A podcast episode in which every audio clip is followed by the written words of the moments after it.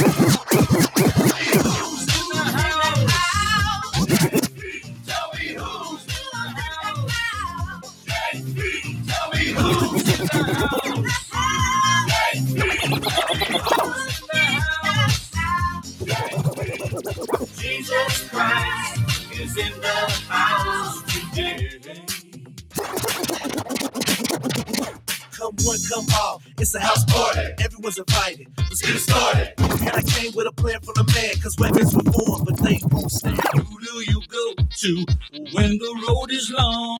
When the road is long. To when the road is long. Jesus. Who is the answer? The answer. Who is the answer? When things are going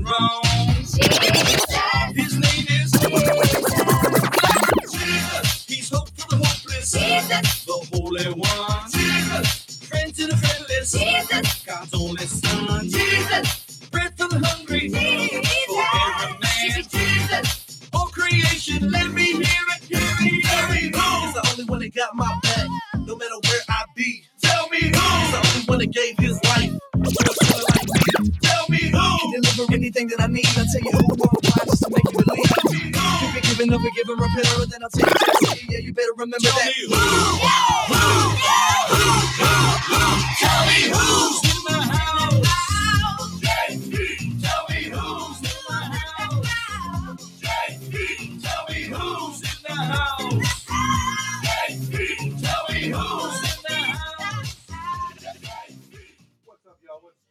What's up, y'all? What's up, y'all? What's up, y'all? What's going on, y'all? Once again, we are here. Yes, the house party, 21.8 amplitude. My goodness, guys. It's what's funny to me is that Nofo just sings his heart out on this track. Yeah, but you messed it up with with your wiki wiki wiki thing there. I couldn't do it on time. I'm a DJ. I do that kind of thing. Whatever. Okay. So, Who who who? oh my goodness, Tell me who's in the house? Absolutely, guys. Thank you for tuning in. 21.8 amplitude. We're live, live, all the way live here. Wednesday night house party. Are you ready to get this thing rocking? I'm ready to get this rocking. Let's go. Let's do it right now, guys. Check this out.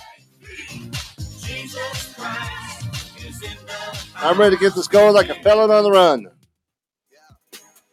And you're here with the 50SC boys. Yeah. Hey, Hey, boys. The boys. Oh, hold on, hold on. We the boys. The 50SC up in the house. Uh, we the boys. Get a little more excited, bro. We making noise. Hold on, hey. hold on, hold on, hold on, hold on. 50ST. We the boys. Boys. Hold on. We the oh boys. boys. Hold on, hold on, hold on. We making Holla, holla. With your one only, your boy Blue. Instead of busting case, I'ma show another way. I'ma be that motivation. I'ma be that motivation. Hard work, dedication. I'ma be that motivation. I'ma be that motivation. Hey, let them talk, let them hate. Yeah, motivation. I'ma be that motivation. Hard work, dedication. To be that motivation. Hey, let them talk, let them hate, man. And the one and only. The time, yeah. No flow. I'm right here. Are you ready? Rising up, straight to the top. Got the guts, got the glory. With the distance, Now I'm not gonna stop. you know I'm gonna let them sing at this time. Yeah, might be a good idea.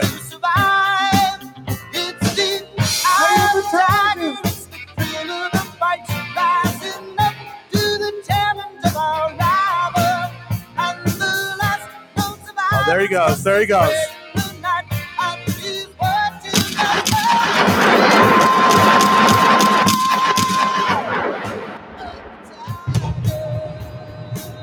Here we go. Ready?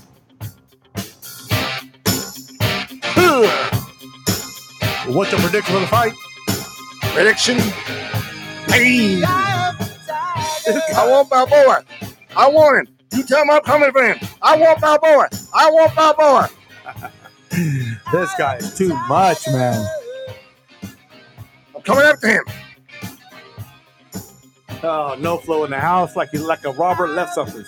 You know, man, we should get Mr. T to get on this show. You know what? Eventually, we will do something like that. I would love to have him on the show. I pity the fool. Ah, uh, come on now. All right, let's see. You do it, and then I do it. I pity the fool. I pity the fool. It sounds the same. Well, how about from uh, from the A team? Shut up, fool.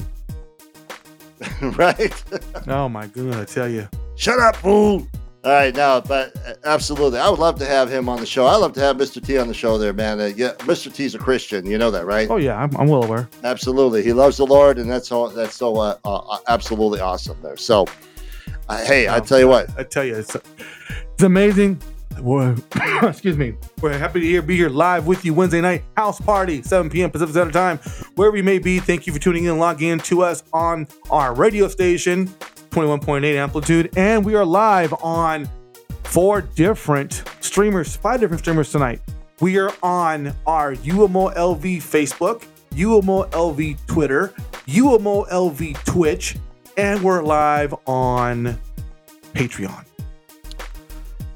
You know, and, and, and also to their YouTube. And YouTube, yeah, that part too. Uh, you know what? You know what happens when you can. Uh, What's that? Uh, I'm in the mood for jokes today. Uh, your jokester today? Yeah. So what happens when you get somebody that? Uh, what do you call somebody that uh, watches YouTube, uh, Twitter, and Facebook all at the same time? Mm, I have no idea. You twit face. You twit. jokes, jokes, jokes.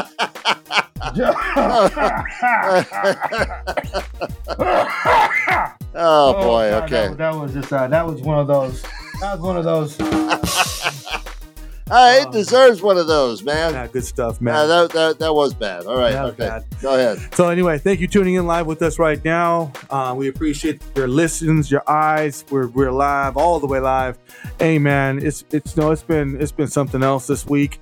Um, you know, obviously we got we got through probably the most evilest day of the year. Celebrated evilest day, got through it.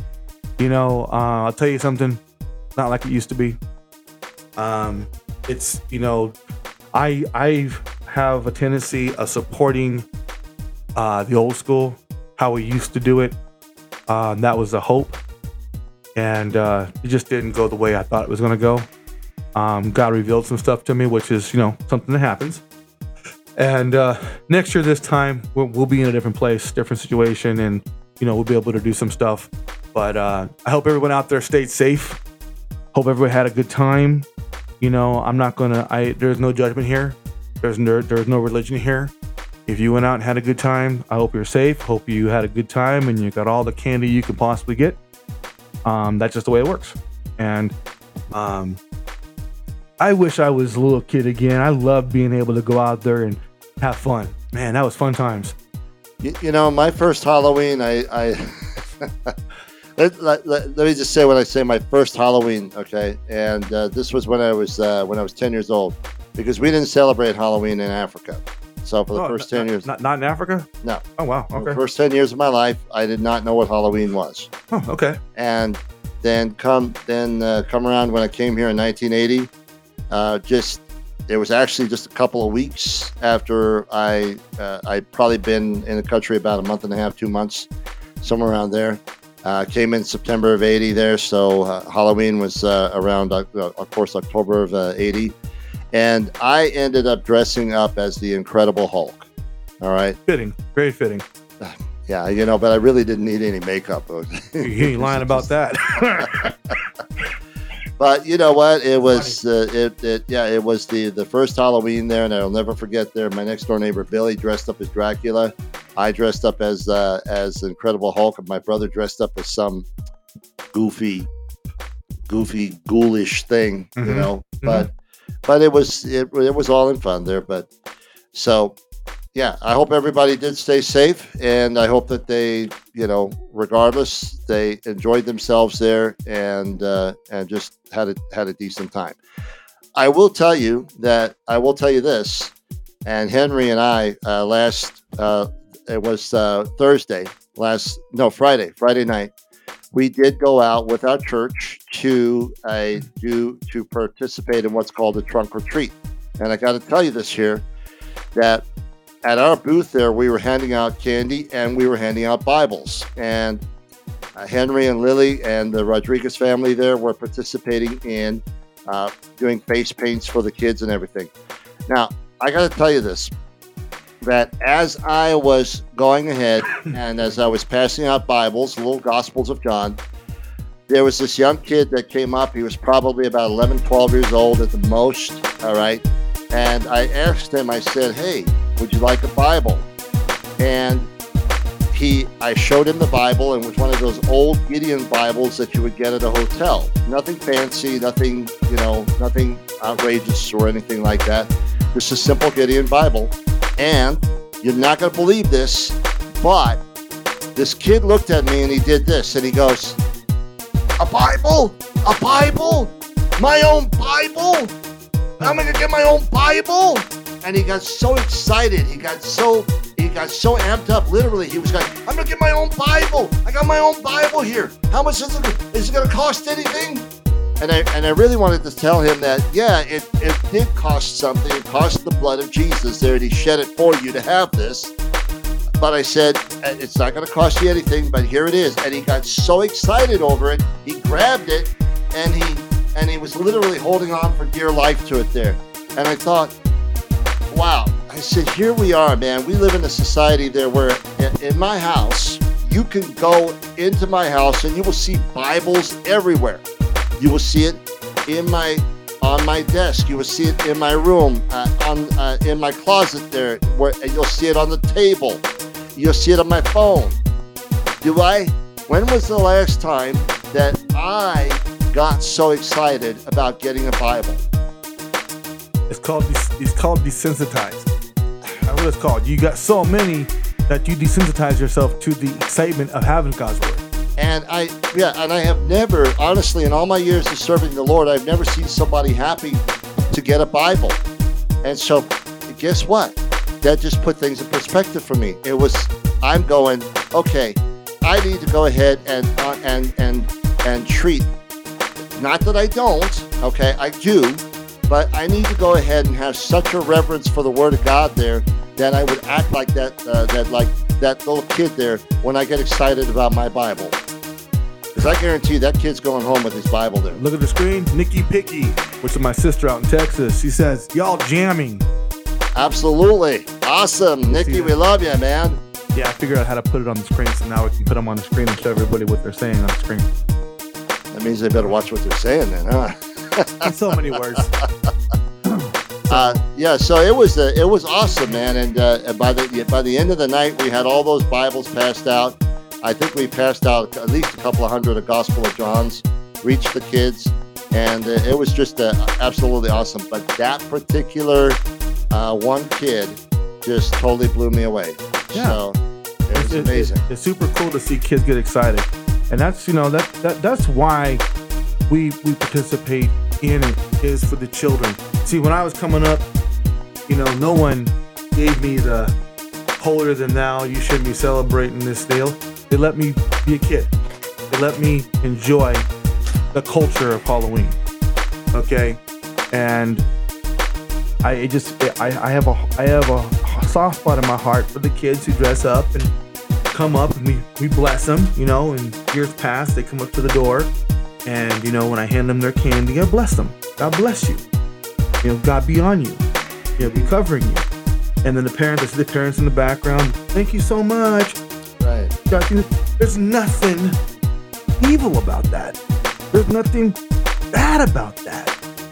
It's good. I'm giving them something good in that in that night. And when I hear all this stuff going on and people saying their opinions and this and this and that, not everyone's created equal on this one.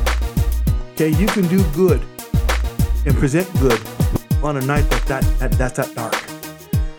You know, there's a scripture that says that we got to be as harmless as doves, uh, wise as serpents, but as harmless as doves. That's right. Okay, and there, there's times when you've got to go ahead and you've got to be subtle about the way of doing things. Mm-hmm. Now, there's something that just comes to my mind Mm-hmm. about this year that that uh, that happened in World War II. Just to share this here real quick. Mm-hmm.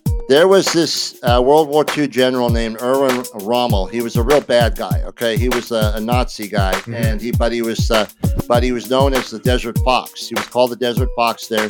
And why was he called the Desert Fox? Because he was rampaging uh, all over northern Africa, destroying all, all all northern Africa there, to uh, you know fighting to push the Nazi regime. Mm-hmm. Now, every once, know, here's what would happen when he would, when uh, when he would get together and meet with some people there with his co- with top lieutenants there and, uh, his, and all of his uh, subordinates and everything, and planning a, a tank attacks there against the Allied forces there.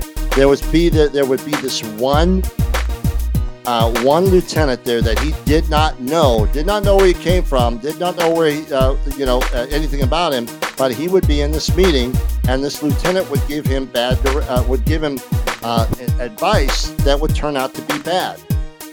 And this lieutenant showed up at a at a at at the several meetings there to go ahead and give him bad advice. Okay.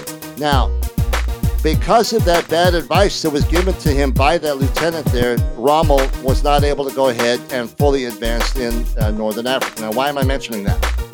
Because nobody knew who this lieutenant was. Nobody knew where he had come from. Nobody had known of him, but he was there at a part of the meeting. You know what he was? What's that? He was an angel. Oh, nice. He was an angel. Nice. And he was an angel there sent to go ahead and deceive Erwin Rommel from his bad plans. Now, why do I mention that? Because what the angel had to do was go ahead and go incognito. He couldn't come up and say, hey, I'm an angel here. I'm going to go ahead and I'm going to, you know, uh, you're doing wrong. What he had to do is he had to go ahead and be incognito and go in and do his work and then get out. Okay? And it's the same thing here. And sometimes we've got to be as harmless as, uh, as, as, uh, as doves, as wise as serpents. We've got to be able to go in, go out, get the job done, and then leave. And so it's the same thing here with, uh, well, well, why are you participating in this uh, Halloween thing? First off, there, uh, number one, both you and I know I don't believe in Halloween. Okay, now when I was younger, yeah, I celebrated it because I wasn't saved at that time. Okay, Now- there's a line between believing and celeb- or, or participating. Big difference. I don't believe in Halloween either, Right. but I'm not gonna let I'm not gonna let religion stop me from blessing these children. Absolutely. Okay, so, if right. regardless if we do it on trunk or treat a week before, or we do it on the actual 31st of October, either way, Right. there is a way to counter this. There is a way. Absolutely. My God is bigger than all your demonic stuff. Okay? Because I mean, there's plenty of that going around last night. But to say that it's all demonic and we cannot do anything about it and we're gonna let evil just run the world. When, when I'm when I'm handing out candy to these kids and I'm blessing them and I'm saying hi to the parents and I'm watching them and I'm you know doing the doing what God's put in my heart to do, you're gonna tell me that that is an evil practice? You could take a religion somewhere else.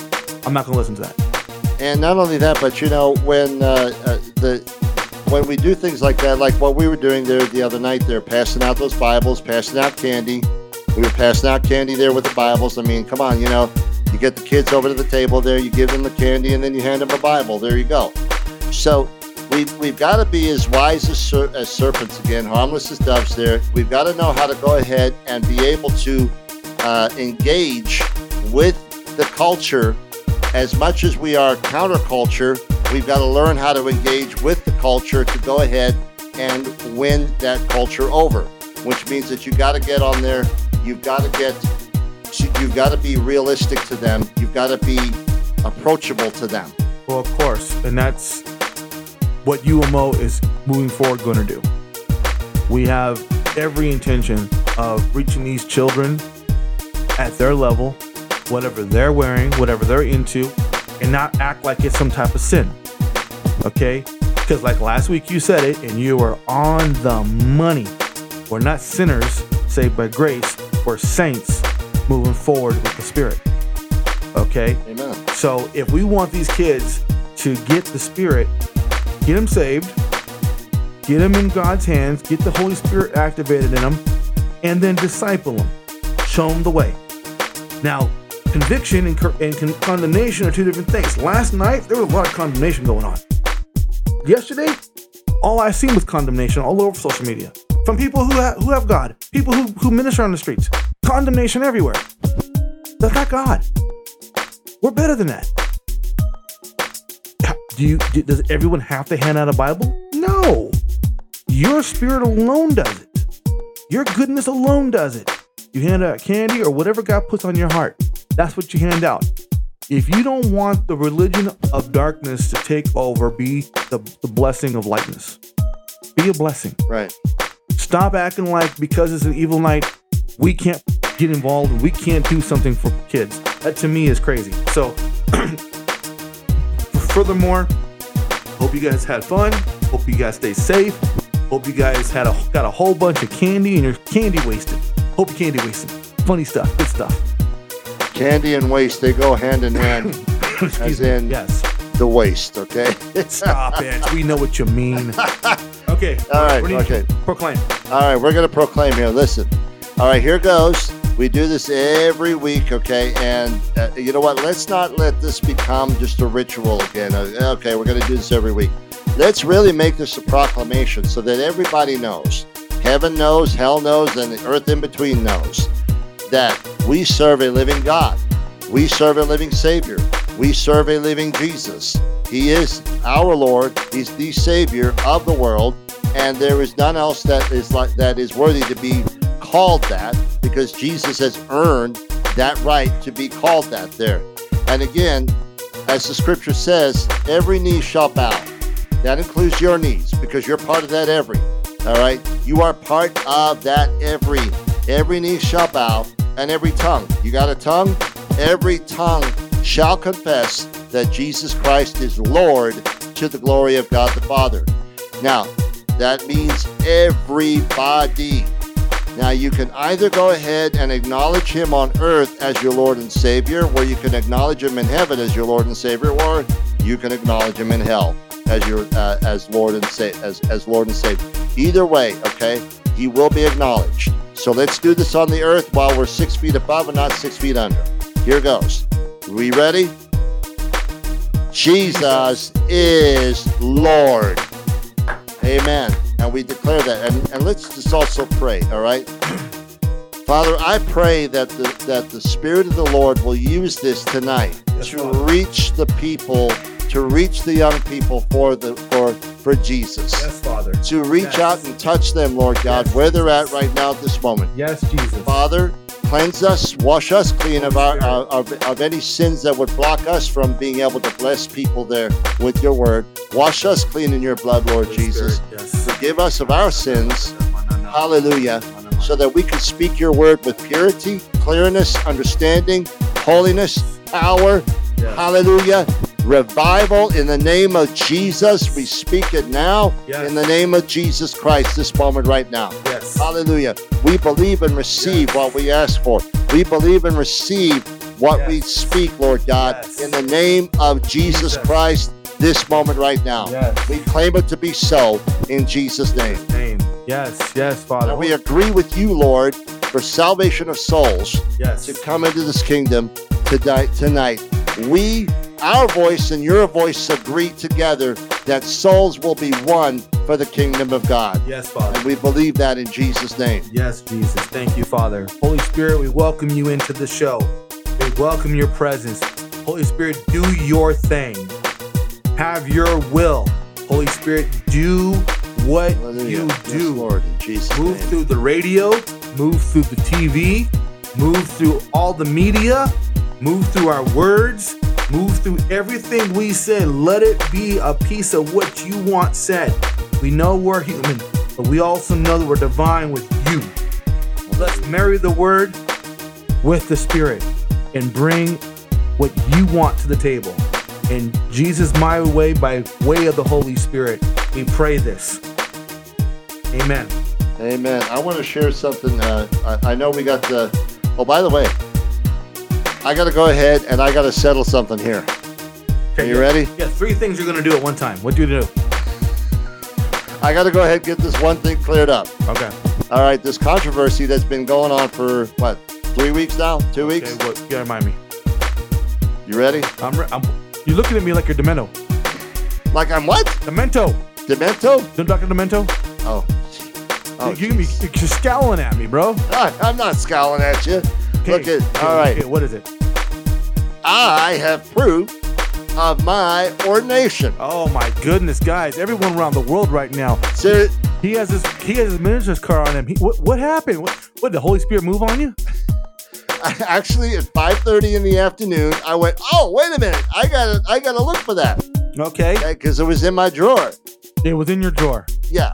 Now listen. Okay. Why? Why? ho- Hold on. I you don't get a sneak peek of this. I reveal it to the world at all at the same time. Oh, this guy. Okay. So Okay. let's get this go. All right. So the reason why I had it in my drawer is because my wallet was so thick there. It was like I was getting, you know, indentations in my uh, on my posterior here. My You got that many credit cards? Good God, man! Anybody need a loan? so. All right, I took it out there. Uh, uh, all right, and here it is. We ready? I need to. you got you have a drum roll for this? Come on, I need a drum roll. Or just make one up. Here you go. I'll, I'll give you a bomb drop.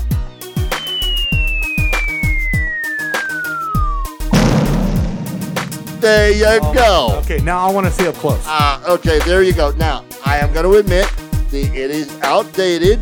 All right. So, but it is still legitimate. Okay. Here, uh, you, you careful. Don't worry Careful. Don't don't sully that. Okay. Ah. I would like for you to go ahead and read it, please. Okay. Wow, this is outdated.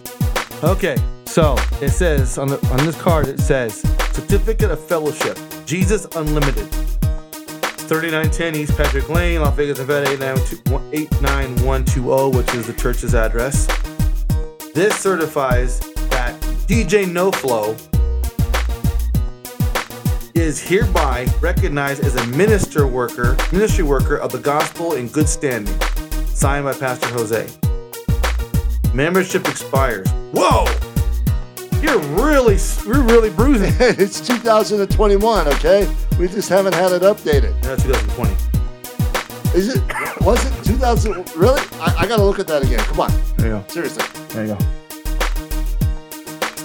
Congratulations. Wait, wait. We have finally settled the score. Okay. Yes, everyone All right. worldwide knows now that he has a minister's car. He just needs to go back to DMV and get it updated. It was 2020. Uh, Yeah, that, he, has to go back, he has to go back to the December 31st. He got to go back to the Department of Jesus Ministries. All right, so I had to go ahead and settle that because I know you all have been burning up his emails and everything. That, that, you know, wanting to know So I'll is it. I'll tell okay. you the difference of what mine says. Okay, if we're on this topic. I'll, I'll tell you the difference of what mine says. All right. Okay. See, and let me let y'all. Uh oh, where does mine go? Ah, oh, oh, oh, oh, oh, oh, It's over here. It's over here. It's over here. Was it in your wallet? Yes, it was in my wallet. It was. Just, it just wasn't next to my CCW. That's all. I thought it was. Good try, buddy. I was hoping. Okay, so mine says Christian Global Outreach Ministries. This certificate credential certifies that DJ Blue has been rec- has been ordained as an independent Christian clergy. This individual is authorized by Christian Global Outreach Ministries to perform any and all Christian religious services, ministerial and evangelical duties. And this was this is officiated on 10-15-2023. Woohoo! So it, it has no expiration date because it's a it's a it's a international. So yeah, I got to get it updated here, but uh, but anyways, I just had to go ahead and show Well, that. I am happy you did that. I'm sure everyone on the world now knows that you know is, is DJ No Flow is certified. So do I get to call myself Reverend No Flow now? I'm not calling myself Reverend on the air, so I don't know about you. Well, you wanted me to call you Reverend last time. Yeah, that was when I first got it. I want to feel good about myself. So I'm, D- I'm okay, all right. I'm DJ. I'm DJ Blue. You're back to Boy Blue now, right? I'm, I'm Boy Blue. That's what how I have been. Now we know another. If you if if people like to refer to me as that, that's fantastic. I appreciate that. But I am your Boy Blue, DJ Blue, here until eternity. and you can uh, and you uh, can you actually can you actually go ahead and marry and bury? Yeah, I'm getting there. That that that, that Mary and Barry. That's a good way of putting it. Actually, that's kind of mortgage. Mary, Mary and Barry. In some only, cases, only even- you. You know, only you. in some cases, it might be the same couple. Oh dear. within, within a little bit of time. Uh, okay, all right, all right. All right. Enough about that. Man, that's pretty. That's pretty mortgage. That is pretty. pretty that's funny though, right? Today's baseline. Okay. Today's baseline. let's, let's get back on the today's baseline. Baseline. Fear not, stand still. Okay. So we are literally going out of Exodus 14 13. Okay. And because the amplified version was way too long, I had to go amplify classic. Oh, what? Amplify classic. bro. That is the first time in the history of of UMOLV that you have ever done that. Well, it's too long. I couldn't put it in all the way. What have I been telling you all along about the amplified? I put it's amplified classic. Dear Lord, the Amplified is the Lord of the Rings of the Bible, man. Okay. hey, why, why don't you stop complaining so much? Okay, I like the amount of Shakespearean professor. Get to the point. Get us to thy point. Okay, that's what it, that's the- what it does. Get us to the uh, point. This The, the amplified is like you got to break it up into three separate, uh, into three separate, uh, uh, you know, movies like like Oh, yeah, stop like complaining that- Rings, you know. it takes a it takes a brain to be able to read the amplified. Okay.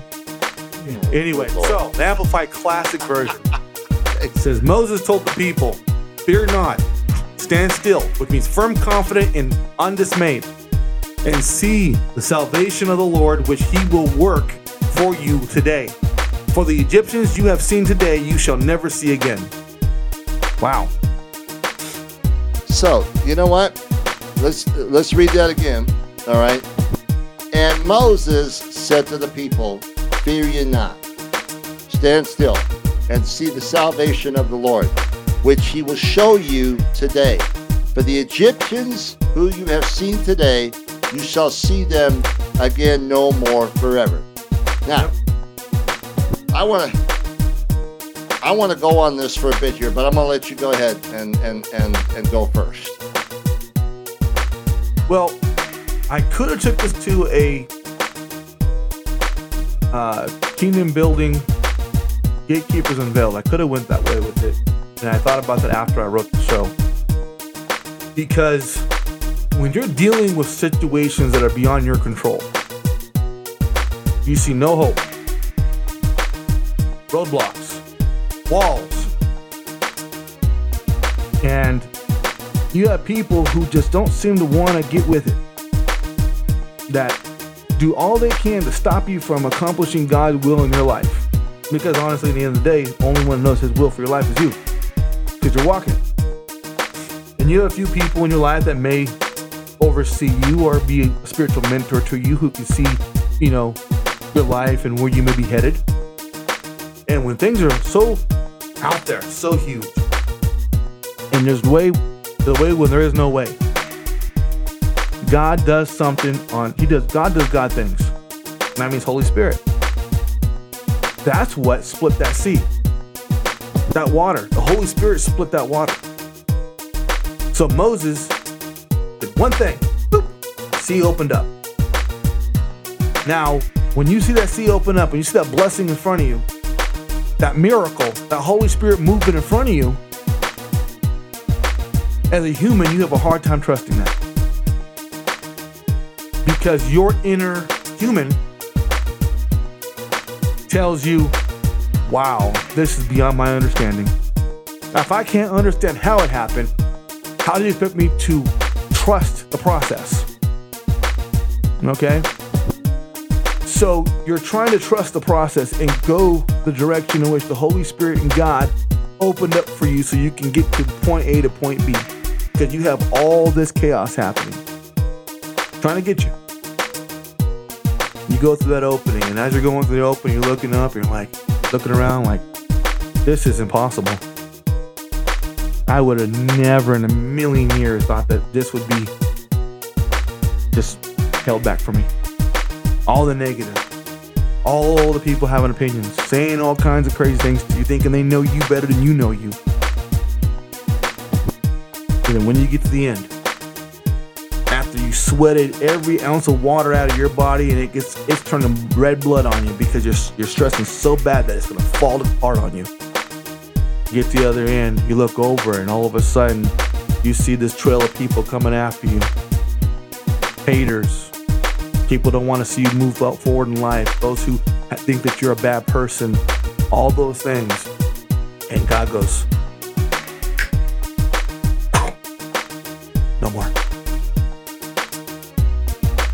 I bet you there's a ton of people right now listening, whether you're on the radio or listening via WO, uh, UMO TV, who have been there, who have been in that predicament, who have seen things happen at a you're on completely under, you can't figure it out.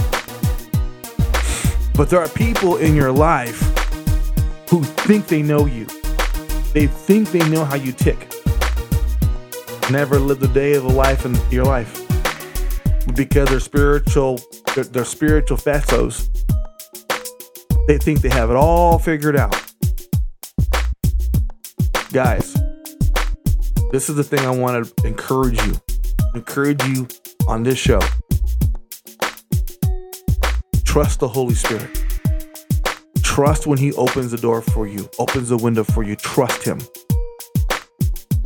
Because those who have all that to say about you, all that stuff to go on, if they're not helping you get from where you're at to where you're going to be, where God wants you, and help and help you become the better person, then what are they doing? We were, we were talking earlier about how people get in the spirit and they do crazy things. The difference between crazy godly and crazy just being a, show. A lot of people don't believe in some things of the Holy Spirit because people put more hot sauce on their taco. In other words, they make it more theatrical. They do they do things that are outrageous and claim it's the Holy Spirit. I ain't talking about that. I'm talking about the joy the Holy Spirit brings, the community it brings, the joy, the happiness it brings. If you're a part of the Holy Spirit and you're praying in tongues, worshiping in the Holy Spirit, pastor comes over, reverend, whatever, puts hands on you, you fall out in the spirit. No one in the spirit is going to consider that weird or, or, or, or bad. They're going to be on the same page because he brings comfort and, and community. Now, those who don't know what that's about, you should be able to walk up to them and talk to them because you're going to see that they're distraught. I don't understand what's going on. And that's the leadership's responsibility. See, let me explain something to you guys. the leadership of the church has dramatically failed. They have failed in such a way to where they're letting people fall off without discipling. They're letting them think what they want to think. They're not interceding. They're not interceding the way they're supposed to. The church has a the church leadership has the responsibility of being tuned into the spirit of everyone walking in that church. That's a responsibility the church has. Leadership has a responsibility to be in tune. That's why you intercede and pray before you even open the doors of the church. That's why you're in prayer throughout the entire time you're in church. That's why if you're a pastor, a preacher, whatever, and you're going around the church, you should be able to talk to somebody and be able to, to hone in on what's going on with them. That's a church responsibility. That's not a member's responsibility. Okay? You cannot expect people to be on the same level as a pastor or a reverend or a deacon. That's just not a reality. So the, church leadership has failed, and that's why you have so many people out there lost and walking around and trying to find their way because they have no way. So if if your church is really Holy Spirit, Spirit filled, they're going to tune into you. They're going to see that you're not feeling what's going on, the Spirit moving, because they're not used to it. They don't know what's going on. They don't they don't understand how it works. And what's going to happen? The leadership of the church should be able to hone in on that and say that person doesn't seem like they're really getting this. They feel uncomfortable. Go and talk to them. Hi, how you doing? This is so and so. What's your name? Oh yeah, John. Nice to meet you. I see that you, you may not understand what's going on here. Yeah, it's a little weird to me. Haven't been in the church in forever, and this looks a little weird. Okay, well let me explain to you what's going on here. The spirit, excuse me, moves in different ways. And some people receive the spirit differently. Whether they fall out and they go into a into a rest, whether they dance and jump up and down and clap their hands, or whether they just pray in tongues. There are different ways it happens. Doesn't mean it's wrong. Right. It just means that that's the way they receive it. You know, I can I can share from my own experience there that uh, that I thank God that I that my life was ordered by the Lord in the steps that it was ordered in, because I needed to go ahead and have a foundation uh, in the Lord first before I could move further. And I remembered one time. Now, please understand this when I mention this. I am a tongue talker. You've heard me speak in tongues. You've heard me. Uh, you've heard me pray in tongues. I believe in tongues. I've laid hands on people and prayed for them to receive the gift of tongues, and they've received it. Mm-hmm. I will tell you that I did not have the same experience in when I received the gift of tongues. Mm-hmm. And I want to tell you what happened. I called somebody one time, a prayer line, to ask somebody to pray for me. Mhm. Okay. Now, keep in mind at this time there, I was going to another church Mhm. that was not what you would call it's not spirit filled. It wasn't charismatic. It was it was Protestant. Okay. And I needed that because that's where my foundation came from. So now God could build up on that foundation there to where I could get spirit filled, but I needed that first. Now, I called somebody and I asked them to go ahead and pray for me one time. I said, "Can you please do this?" And uh, and she said, she said, "I'd be more than happy to pray for you." And then she goes, "Do you speak in tongues?" Now, I had no idea what speaking in tongues was about at all. At A L L, double A L L, like the laundry detergent, all. All right. And I thought that she meant, do I, do I have a tongue to speak with? All right. I was like, uh, uh, uh, uh, yeah, of course I got a tongue to speak with. Okay, well, let's go ahead and speak in tongues. Well, I'm, I, I don't know what else to speak in because that's what I used to speak.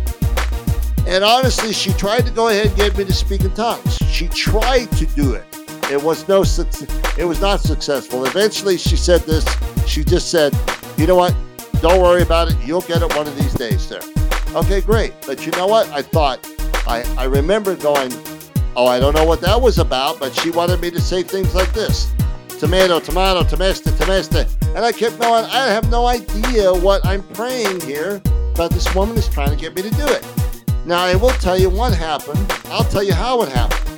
I know beyond a shadow of a doubt that God supernaturally baptized me in the Holy Spirit. And I'll tell you how it happened here. I got in a bad mood one time. I got angry with my brother. And I said some things that I should not have said. Okay, I'm going to be honest with that. But you know what? I repented. I went over to my, my Christian friend's house. I said, I they were having a Bible study that night. All of them were Protestant. Not any of them were spirit filled. Here's what happened. All right. I said, guys, I need you to pray for me. I I sinned. I said some things I shouldn't have said. Uh, and I got mad at my brother. You know what? They gathered around, they started to pray for me. They didn't lay hands on me, anything like that at all. But I'll tell you what happened, Boy Blue. And as God is my witness, I will stand to this and I will testify to this to the day that I die. Somebody, a hand touched me, a finger touched me right here in my stomach, right here. And I felt this finger go up. And the moment that this finger hit the tip of my lips here, boom, out came a language that I had no idea what I was saying. And I was going, What am I saying? okay. You literally said that. In my mind, I was going, What am I saying? What am I doing? I'm praying this language and I have no idea what it is. It was the mercy of God because I tell you what, I was not in a spiritual mind to be able to go ahead and receive something like that. But the grace of God came down, manifested himself, the power of God came down. Nobody laid hands on me, nobody touched me. And guess what? God baptized me in the Holy Spirit. Now, I didn't know what it was at that time. I did not. But here I am. I'm a tongue talker now. But it got me to the next level. What am I why am I pointing that out? Because there's times when you do things there that cannot be man there's certain things that man cannot do. Man can may try to do there and they may try to go by a formula that says do this and do that and do this and make sure you do say this uh, step here, this prayer here, that prayer here, that prayer there. And in the end, all you simply need is a touch from God. Yep. I agree. Because I'll tell you something right now, this moment right now. Mhm. If man can give it to you, man can take it away. There's not anybody that can argue me out of God, and I'll tell you the reason why because I've experienced God. My experience is what has kept me throughout all the years.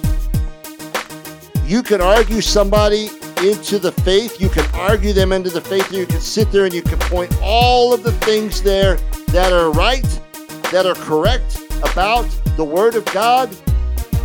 But if they can be argued into the faith, they can be argued out of it there. What you cannot do is you cannot you cannot take away an experience that man has with God. That's something that you cannot be argued out of. I know it was real. I know it's real to this day. I wouldn't be here. So, what am I saying? There are times when God will move supernaturally there beyond our own ways of thinking, beyond our own mind. And it's gonna and and and, and we have to learn, okay, Lord, you know what? I'm not gonna put you in a box. I'm not gonna do it. Okay? What happened here? I, I know I went I know I went long with that. I didn't mean to go to, to go along with that, but go ahead, man. No, no, no, it's good. No, I, but that's the thing though, is that people tend to just freak out about things that the Holy Spirit does. To the person who experienced it, it's a real experience. But the problem is people do not people who have leadership positions in church do not effectively take take the role that they're being given and it saddens me because there's a lot of lost souls out there who would really be working in the church doing marvelous things full potential that don't do them because they have not been confronted. And i mean confronted as in a nasty way i mean confronted as in hi how's it going? Let me let me know what you're feeling. Let me know what you're experiencing so we can help you. That's the responsibility of the church and if the church denies that, then I don't know why they're a church. Why are you in leadership if you're not going to lead? Why are you in leadership if you're not going to be involved? Why are you? in- Why, why do you say you're a, a charismatic Christian and you believe in the Holy Spirit, and you just you're just micromanaging them? Why? It's making sense to me. We want supernatural results for a non-supernatural action. That's the problem with the church. Supernatural results. I want this to happen, but God forbid I do anything to get it to happen. We walk around asking if people are healed, not even mustering the Holy Spirit to get the cooker going. Are you healed? God heal you? Now, if you're if you really got healed, you're gonna be singing that song. Yeah, man. Hey, I got healed. I don't have a headache. I don't have a pain in my back. Whatever. You ain't, you ain't got to fish for it. They're gonna they're gonna say it because they're in a city where that's something they do. But if you have to fish for them and try to find something, well, you just you're wasting your time. People are gonna say what they're gonna say to make you happy. They're not gonna say the real. No matter how much you try to convince them. But we're not we're, we're not mustering enough to get the job even started, and we want results like we already got the engine going. That's like that's like getting in the car and trying to fire it up and get the heater going. The engine's not even running. Come on, bro. You know. So when you're dealing with circumstances that are beyond your control and you feel you have a brick wall, and then the Holy Spirit does some miracle, some miraculous thing. I know people who don't follow the Lord, people who are don't not in the ministry, people who are not doing these things have a hard time with trust. It's hard to trust somebody, a friend of yours, more or less trust God. You know, how many people can you tr- can you trust on one hand? Probably can't even, can't even put a finger up, one finger up. Can't even put one up. People you trust. Let more, let alone two that you can trust that know that you that you, they have your back, you have their back, right? So I want you to trust the Holy Spirit. I want you to trust God. I want you to trust the wind that blows in your face. Can't see it, but you know it's there. I want you to trust that. I want you to believe in that. But we're going to stop you. We're going to make your life complicated. We're going to put the brakes on your ministry, on whatever God's given you. That's what we're going to do. We're going to do that. Because I myself believe God's talking to me, telling you that you need to put the brakes on. There could be training involved. There could be classes involved. There could be more street discipleship going on. All these things. But you're going to break them, stop them. because you feel the Holy Spirit's telling you that's what's supposed to happen. Something tells me there's a major dysfunction here. We gotta address it. Let's address it. Church leadership, you have got to get it together. Just because you have a degree, diploma, or a theological uh, doctrine on your wall saying that you went through how many years and how much doctrine to get that thing, that paper, that award means nothing if you're not genuine. I don't care how, how, how book smart your life stupid. All of a sudden you go to church and you get you get ordained and you get doctrines, but you forget about where you came from. You forget about the hustle and bustle that you were in. Forget about the struggles that you did to get to that point. How God changed your life. Now because you now you're official, now all that doesn't matter. That sounds pretty uh, non-godly to me. You know? Then you have those who walk around protecting the pastor, protecting the preacher. You should be available. You're you're the you're the shepherd of the whole of the church. You should be available. You should be able to talk to your congregation. Once you have two two hundred thousand people walking around, you need you need help then. You get a chosen 40, 50, you should be able to be accessible. You're you're the shepherd. Don't get me started on deacons and ushers and all them who just, you know, find a way to steal the money, try to find a steal, steal, steal the spotlight, who get glamorized. You want to be that way, you be that way. But don't push that on anyone else. Don't expect growth. Don't expect anyone to grow with you. Because that is called an occultic direction.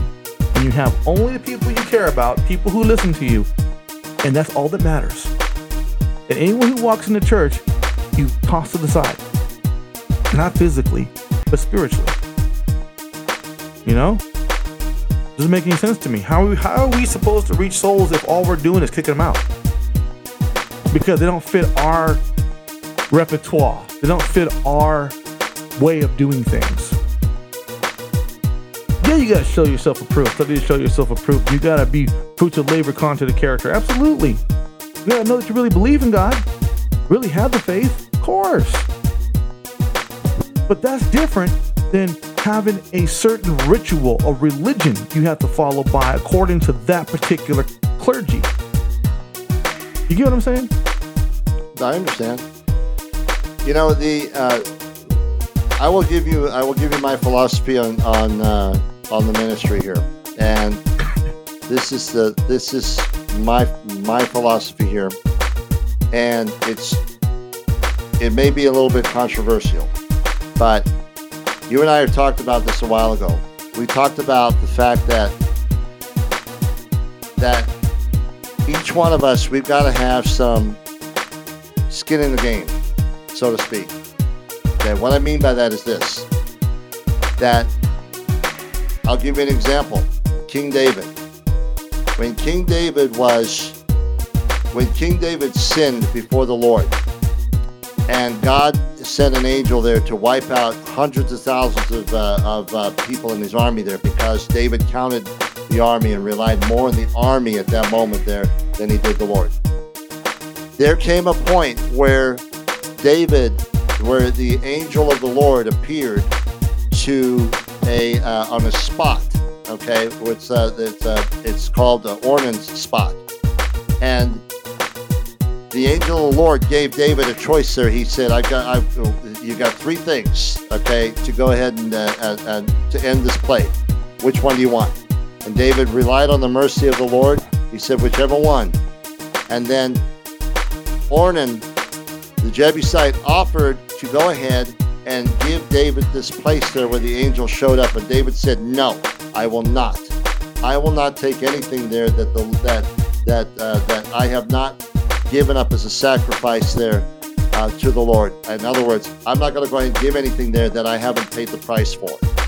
And in the ministry there, there's a lot of people that want to come in and they want to go ahead and skate by on their, they want to skate by on their gifts. Uh-uh. Nope, nope, nit, nip, nit, and, and knowing every language. Gifts, gifts are external. Character is internal. I don't care if you come in and you lay hands on 150,000 people and each one of them get healed. I could not care less. I don't care. Here's the thing I want to know. I want to know your character. I want to know what you are, how you are behind closed doors. And I want to know that person there. And here's the thing so many people want to come in, and this is a big, this is a sore thing with me here, okay? They want to come in there and they don't understand that sometimes the way that they're going to get the anointing is through what we call a little bit of elbow grease. What do I mean? Sometimes, sometimes the way the, the way that you the, sometimes the anointing comes upon you there because of your willingness to go ahead and sacrifice and lay down your life. God don't want to anoint anything that's alive and kicking and getting all up, you know, and so that that that flesh part there can get in the way.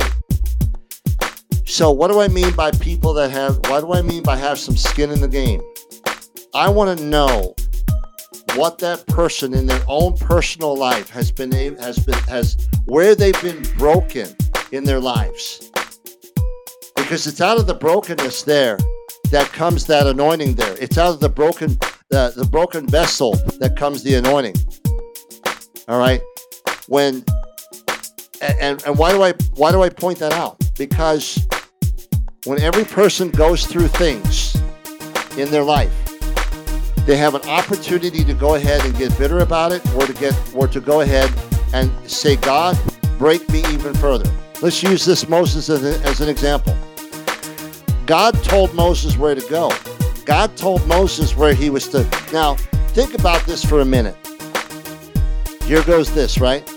All right who in their right mind would sit there and go hey guys we're going to go ahead and walk through the sea there while the egyptians are going to be chasing us all right?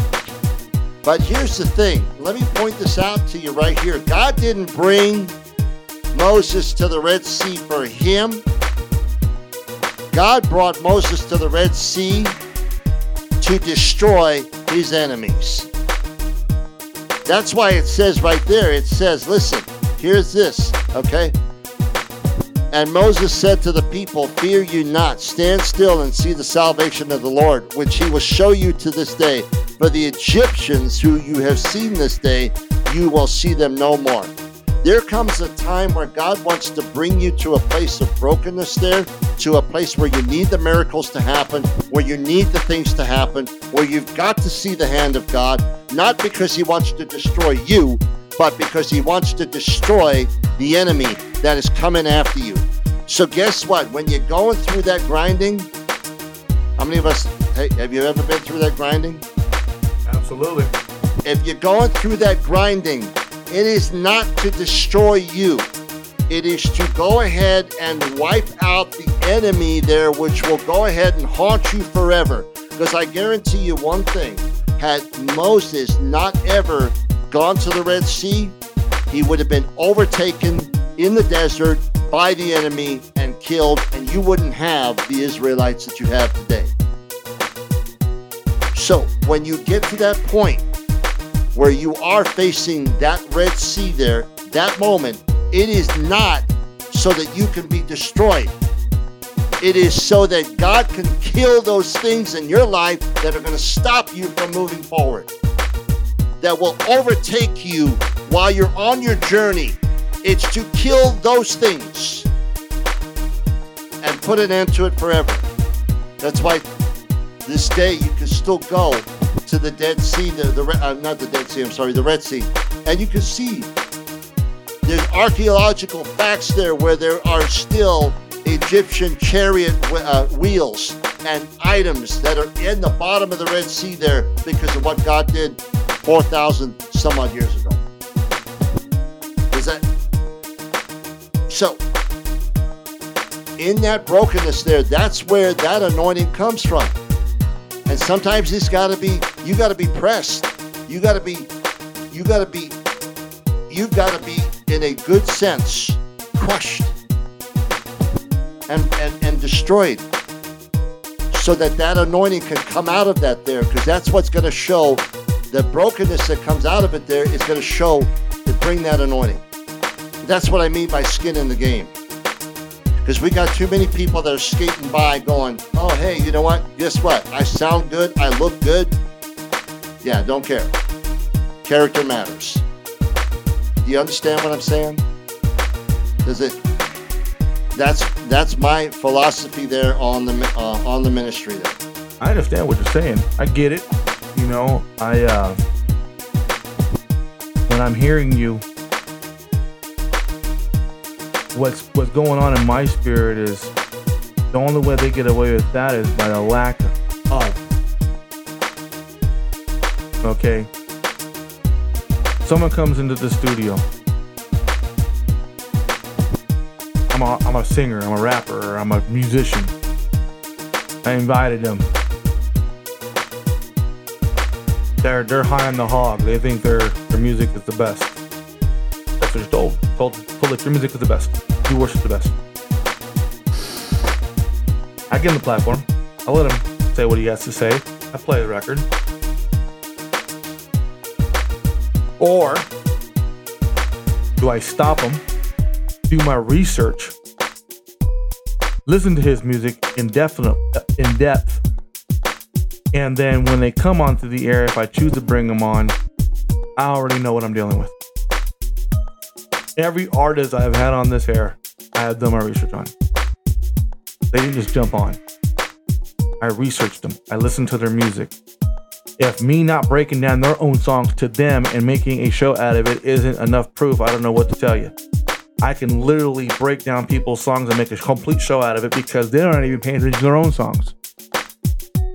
But I'm not just going to let you come onto the air or get on the air and say what you're going to say and play your music like nothing. That's not responsibility. We have a responsibility of what projects off the station to the people who are listening to it. Just like the church has a responsibility of protecting their pulpit, protecting their sound, protecting what goes out. Because what goes out is what people are going to listen to and going to take as truth. And if you allow any John, John, Jack, or Jerry to get up on that altar and act like they're some type of God's gift to people, who's at fault? Churches. The churches. They're not doing their due diligence. They're not going in and researching. They're not doing stuff. Oh, I'm a musician. Okay, then what have you got? You got some recordings. You got some history. You got a website. Every day, every now, every artist has a website. They have social media. They have some type of audio site they can listen to their music. I mean, Spotify. You can get on Spotify easy. If you don't now, you're really lacking.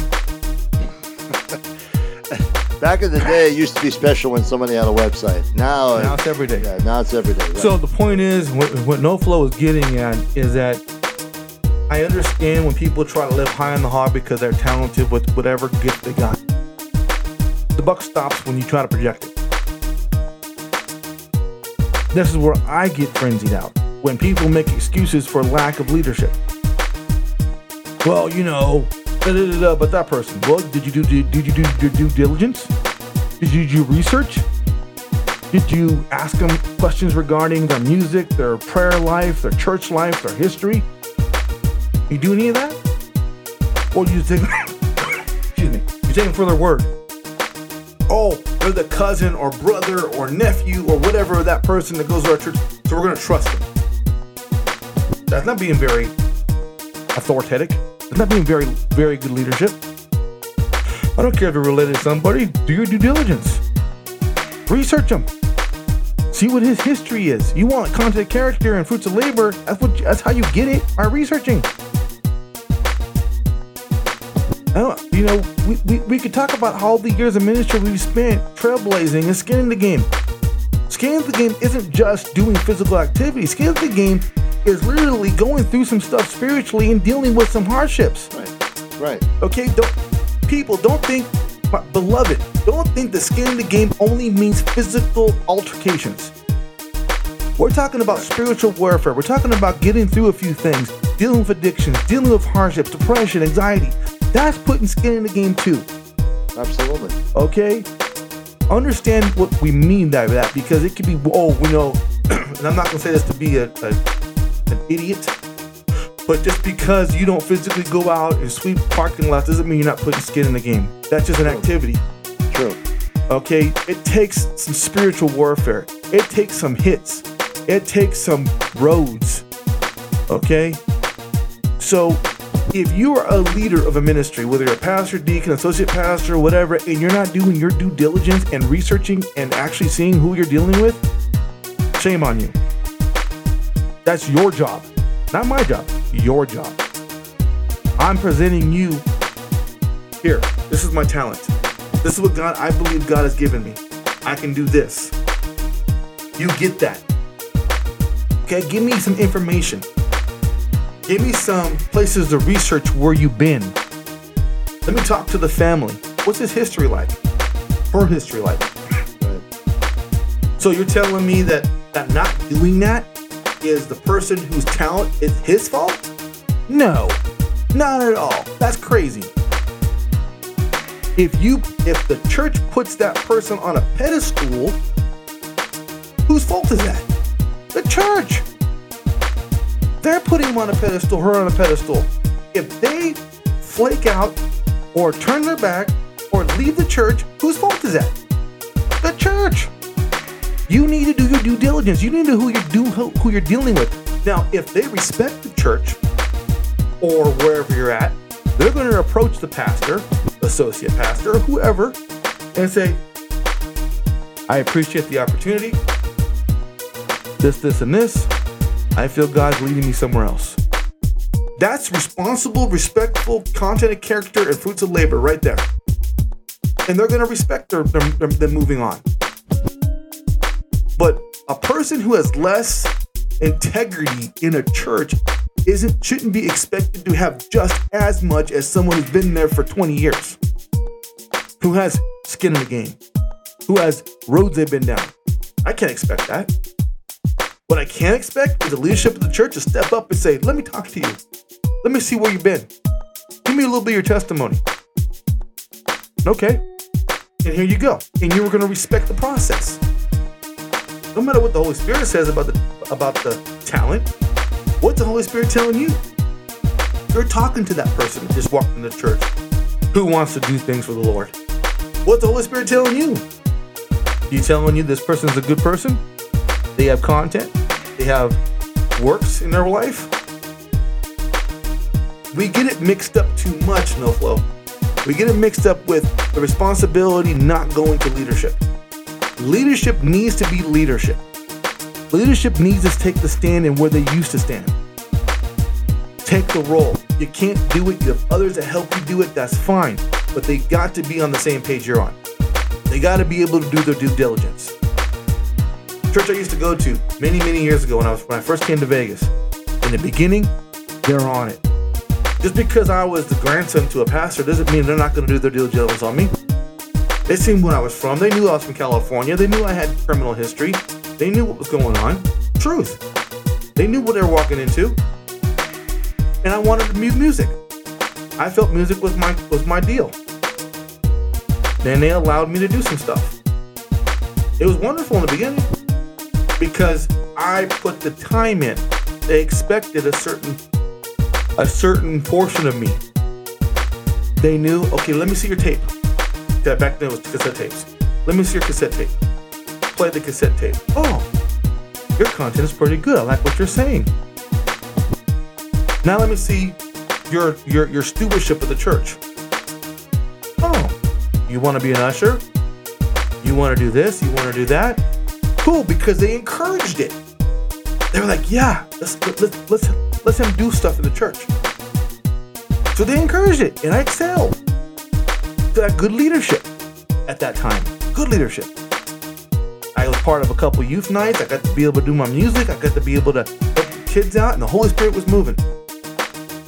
And somewhere in all that, they got the big head. And they thought that they can do more than the Holy Spirit was going to let them do. And it all went to the trash can. But I say this because it is possible. I say it because it's extremely doable. But just like a job, the employees and the bosses have gotten lazy. They don't want to put the work in. They just want to put them up, and if they fail, they fail.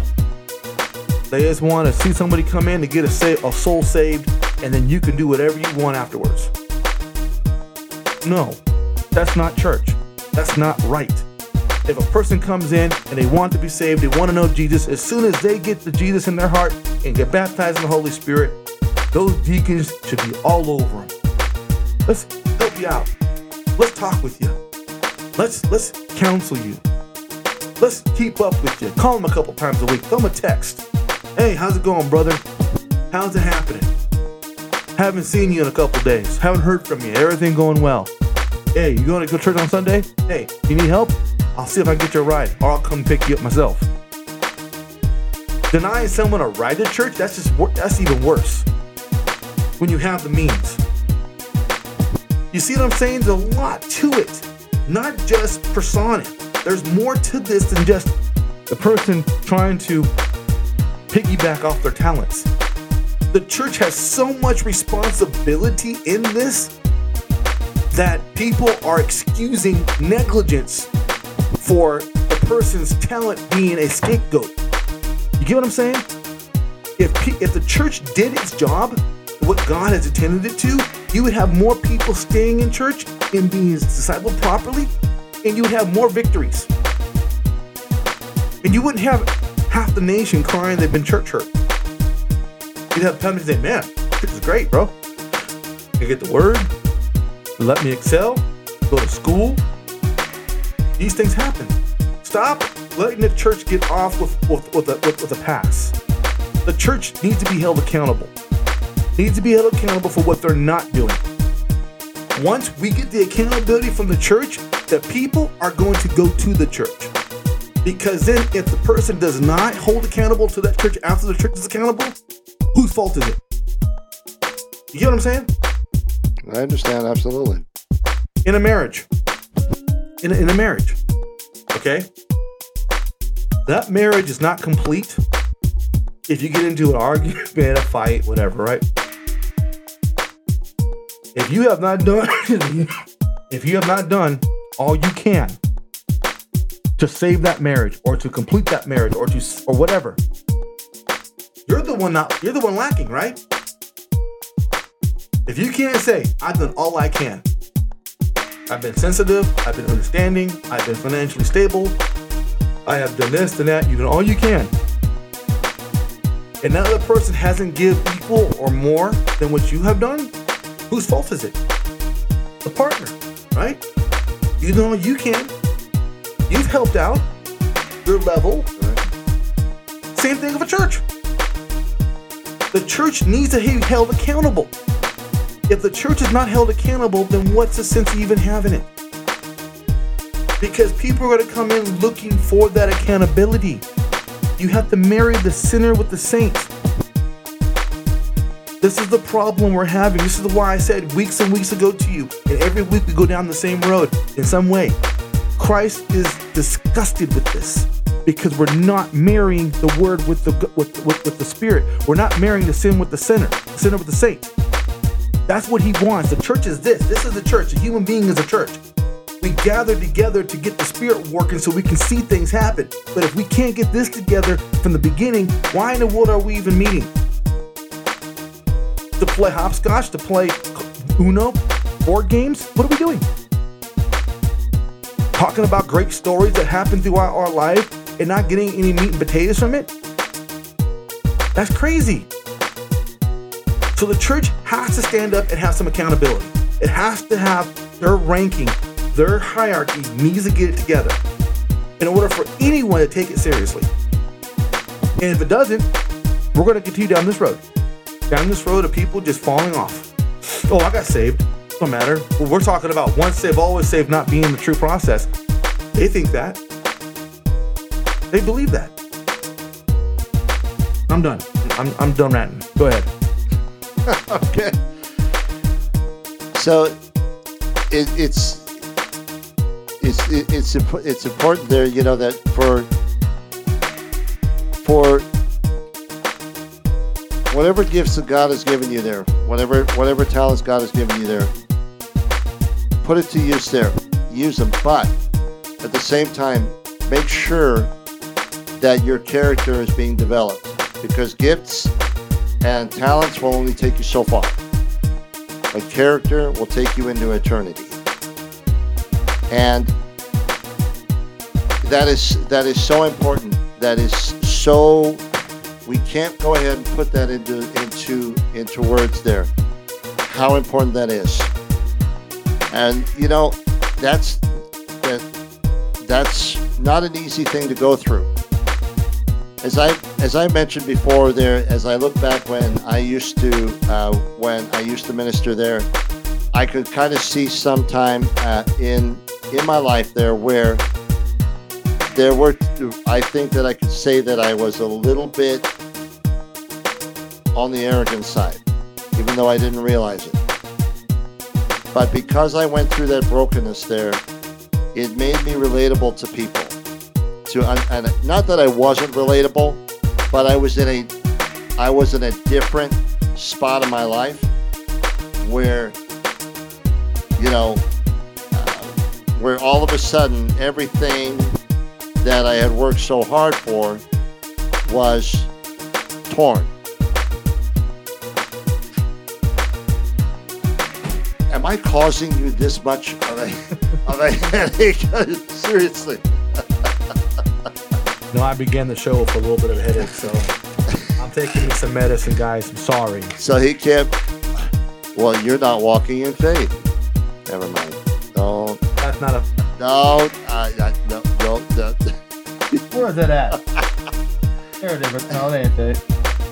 Uh, okay. You know. You know what? Uh, serious. Okay. Honestly, there are some people that would think that they would say, "Well, you're not walking in faith there, but taking medicine." Listen. Okay. Let me tell you something. I'm telling you right now. Like this stuff is good stuff. Bufferin, good stuff. Okay, it takes care of body pains, headaches, all that good stuff. Okay, I am. I have no problem to- to- tossing a Bufferin down for a little bit of pain. If you have a problem with that, I'm sorry. Hate to break it to you. Here's the deal. You have faith in God. You trust God to keep you safe, right? But you lock your doors at night. Now, is that not okay? No, no kidding. All right, but does that mean that you don't walk in faith? No. You trust God to go and get you to work in the morning there, but you drive a car. So what do you expect? To, what do you expect to happen there? You want to float there? Yeah, no All right. No flow. Yeah. I want, I want to address something with you. Okay, guys, please, if you guys want to give us a call, we have a, a little over half an hour before the show is at its completion. What? How? What? Seriously? Yes. Well, you, you, Are you kidding me? see how how crazy he gets when he realizes he's been flapping his gums all night? Uh, no. the, the proof is in the video. Okay, I'm not the one that's been doing it tonight. I guarantee you, getting there in five minutes, it'd be. Are you serious? Uh, you know what? I didn't realize it was uh, it, it was that late Yeah. already. Wow. So if you guys want to give us a call, chime into this, please do so. Call us toll free 833-586-6218, extension number zero. I say it on the line, push zero to go live. So 833-586-6218. Or if you're local here in Las Vegas listening, definitely chime in on our local number. That's also up there. Um, let me do that. See here. and umolv.com 833-586-6218 there. Give us a call. We'll chime in, and talk about some stuff. Well, I definitely want to address this with you, No Flow. When we talked last week after the show, you pressed upon me that you feel you're an evangelist. You feel evangelism is your calling. That's what you told me. I heard you clearly, right? Evangelism. Okay. People don't know evangelism is. Evangelism is when you go out about and minister, and that you're not just stuck in one place. You actually go out and about and minister. Okay, which is a is, is a really is a really really unique calling to be an evangelist. Okay, and when I was younger, when I was a kid younger, I thought the same thing. I was like, yeah, I'm an evangelist. I don't want to be stuck in one building. Okay, evangelism requires a certain amount of understanding. Not religion, understanding. And trust me, because I want to be an evangelist myself, I had to do the due diligence and searching and understanding what evangelism really is. Okay, there's an understanding factor to it. There is all levels, all people, from old to young, different cultures, urban, suburban, different types of backgrounds, whether you're Mexican, American, Filipino, Asian of some sort, Chinese, uh, Irish, whatever, whatever background you have, there is an understanding level you have got to have dealing with people in at, at their level. Okay? That doesn't mean if someone walks up to you with an Ozzy Osbourne shirt, you go absolutely bananas in anger with them. Okay? That doesn't mean if they walk around with a Disney t-shirt that might have the Haunted Mansion on it, you lose all your marbles. That doesn't mean if they drive up to the car rocking out the death metal, maybe some Marilyn Manson, you don't lose all your marbles. The only time I would lose marbles there is if it was opera. Okay, I'm sorry. God does not like opera. Okay. Right, okay. Let's get that off the uh, off my mind. Okay. Okay. But there are people out there who, if they see the sense of sin, they run like the wily coyote. Oh my God! Don't do that. Why? Why are you running? Because I can't subject myself to that type of sin. Okay, your sin's bigger than your God. Truth. I have a lot of things I've been through. I, I ran in gangs. I've been an alcoholic. I had plenty of relationships. I've done some stuff in my life. Am I gonna get scared if I'm next to a bar? No. If friends out for me to go to the to a bar to have a bite to eat, am I gonna get scared and say, no, can't do that? That's too sinful. No. If I walk by a, an adult store or drive by it, am I gonna be like, I can't see that, my eyes are blind? No. Okay? Being nice, you can be platonically nice. You can be friends of the opposite sex. It's not gonna kill you. If you do, if you think those type of thoughts and you can't be platonic, then something's wrong with you. Get something different. Okay? The point I'm trying to make is that people get so sensitive to these things and you want to go out and minister to the world, but you don't want to you don't want to deal with you. Content character, fruits of labor, but yet we're going to be scared about everything that comes up in our path. We we have there are people out there who are walking around literally with Jesus on their forehead blinking in red lights. Literally doing that. I mean, I mean, I don't mean, I mean, they have, they have hats that do that too. Okay? But God forbid, if you happen to walk into a place that's watch, they're watching an R-rated movie, you lose every bit of common sense you have. You walk in someone's house and they have things that you may not agree with, and you like, oh my god, this can't be right. This is not a godly house. Come on, man. What's what's what's more stronger, the God in you or what you're seeing? That's the problem with you. They got nothing to do with me. Your convictions are different. Granted. But when you face that ocean, the brick wall, the faith has got to set in. You have got to believe God's going to get you through whatever it is. And your overreaction is just an example of your non spiritual attention. I believe in the Holy Spirit, all blah blah did he speak all this, and then what are you doing? Thinking everything is hot hot coals to the hands. We have people, we have got to get over this. We have got to move on. Get off the cross. Jesus ain't there, you shouldn't be there either. Nail your sins to that cross and fly like a dove. Go to new heights. Go across that ocean without sweating, knowing that when you get to the end, you'll never see them again. Why? Because you have trusted, not because you're worried about everything you turn around a corner. You're like, oh my God. Come on, man. Can't be real. We're expecting people to believe in an invisible God that does miracles in front of us and manifests in different forms, but we can't even get ours together. That make any sense? I want you to go to church, get saved, have all this, but God forbid we get our stuff right. We gotta be an example. We gotta be the real example, not the religious example, not the seeker sensitive example, not the prosperity gospel example, the example. Those are all variations. Some wrong, some right, whatever the case is. If you're not bringing conviction, then what are you doing? Bringing condemnation? That's not godly anyway. You get what I'm saying? I understand. You, you know, the, it's what what is important there is that we is that. Let, let me let me mention one thing. All right, and and uh, this is an example. And this is also important to remember as an evangelist there. Okay, to be able to go ahead and cross all divides there. So when if you're walking with the Lord and you are truly in and you're in love with Jesus, you know what's going to happen? You're going to be relatable to almost every person.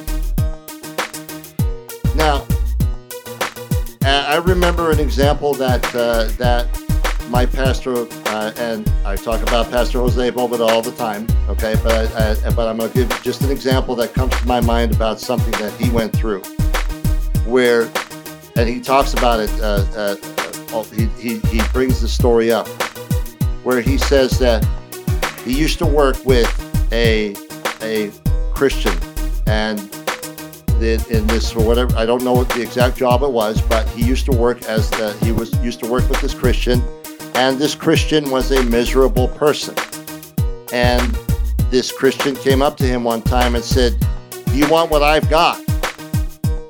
But he was a miserable person, okay, and he said he got so mad at the guy. He, uh, not you know he wanted to go ahead and punch the guy out. He said, and and he's told that over and over again because of the here's this guy who yeah you know what he may have been struggling through some things struggling you know uh, maybe it obviously wasn't perfect but he was miserable. And that projected to my pastor there before he was saved. And and guess what? Pastor turned around and walked away from it there rejected it. He's walking down the street one time and a guy comes up to him and starts to preach to him talk to him all right? By the end of the time by the end of the time that he was having a discussion with this guy he almost got in a fight with him there because this guy got so angry with him. To and and, uh, and they wanted to go at it. He literally put his bible down and said let's go at it there with uh, uh, this other guy said that to him. So that turned him off. But here's what happened. He tells a story about one time where a man who was in his opinion a square DJ No Flow of the day, right? Was a square, you know, a, a nerd. Here's here he is. He's a biker, and here's this square that comes up to him and a little guitar and starts to play and starts to sing songs about Jesus to him. So here's this nerd who's totally outside of the element of this biker that is standing in front of him there. And this nerd starts to sing a song to him. And guess what? He breaks down and he starts to cry. So it wasn't necessarily there that it wasn't necessarily that that nerd could go ahead and relate to that biker there, but what carried it was that nerd loved Jesus and that came across. And why do I point that out there? Because when you love Jesus and you walk with him, you're going to be able to go ahead and break down barriers. That's why you and I can sit here and we can talk about uh, we can talk about the things of God. You're Mr. You're Mr. Uh, Boy Blue. I'm No Flow. Okay, we're two opposites. But okay, what makes it what make what allows us to be effective there is is that when we walk with Jesus there in humility, in love, and we walk with Jesus in in in in, in humbleness towards Him, He can go ahead and take us and use us and to become real to people there, even if it crosses that line. A nerd reaching out to a biker, an old an, an old lady discipling a young hippie, and things like that. So so we so our jo- our job as evangelists there is to go ahead and be and be able to be relatable to people of all colors there of all kinds I agree. Not necessarily to say that, hey, you know what, you're a rocker, so hey, I love rock music. Or you're a rapper, I love rap music. Or God forbid if I ever have to say to somebody, uh, which I never will, I love. Uh, you're an opera singer. Never, I, never say never. Uh, you're an opera singer. I love opera. I will never say that. You will never hear those words come out of my mouth. I will tell you that now. I will put Hey, country hey, music. Hey, hey, hey, hey, relax. I will put. Listen, here's how it works for me. Okay, heavy metal, no kidding. rock and roll, thing. rap. This is an order. Okay, this is the order of it here. Country music, and way, way, way, way, way down at the bottom there, opera. Okay. Oh, I, and I'm being I'm being joking. I, I'm not being serious about that. Yes, I don't like I hate opera there, but you know what? God can use opera singers too. Okay, so whole point being, Look, I, we got a message from our good friend Lillian. Lillian, Yes, it's going to be up on the screen here in a second. She says, "Fear of the sin itself. That's why they call out Jesus for eating with hookers and tax collectors." Right there, there it is. Oh yeah, I see it now. Hold on. Just- I Okay, I don't need my glasses for it. I see it. Absolutely, Lillian. Definitely. you agree with that? Absolutely. But I want to point out one thing here. And Fear gonna, is sin in itself. fear is sin, yes. No, Correct. in itself. You had to understand the way she's saying it. All right, let's read it again. Fear of sin itself. Okay, maybe I'm putting more on that, but I understand where she's going with it. Right, right. fear is sin itself, regardless of the fe- of the sin. Fear is sin.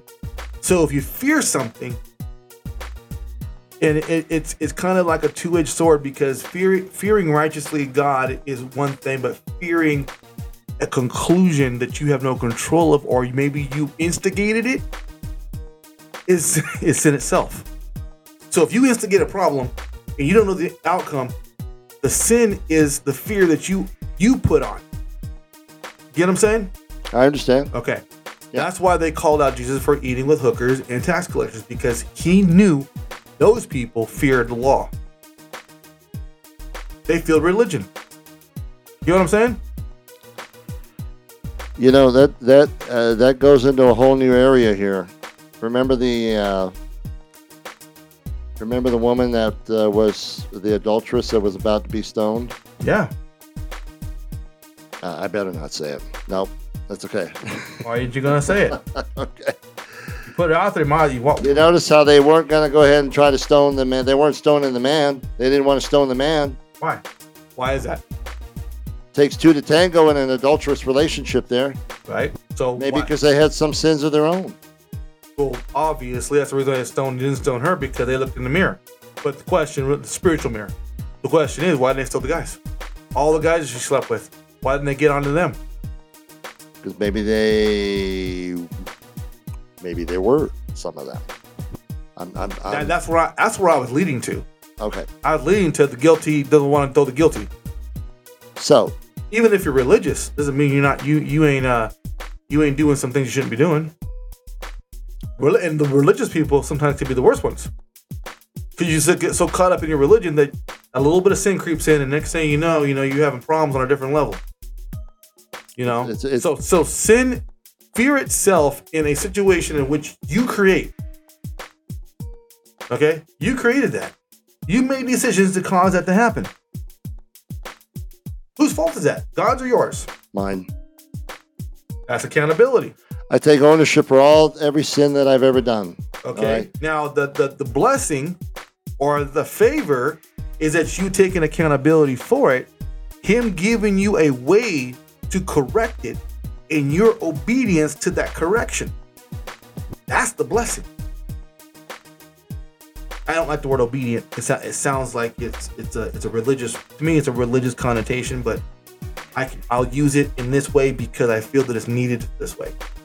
Your obedience to his way of helping you through a sin that you did on your own is a blessing. You know, here's the sad thing, all right? That just, uh, and this is just a little bit off the topic here. Uh, I mean, not off the topic. Jesus, no, no, I- no. I- I wait. We're on a roll. No, no, I don't mean off the topic, like off the topic, but just something a little side, a little side note here. Okay, listen. You know what? You know what hurts? I can own up to my own sin. All right, and I can bear the brunt of my own sin. I've done it before. All right, and but what's harder for me to handle is how my sin affected other people.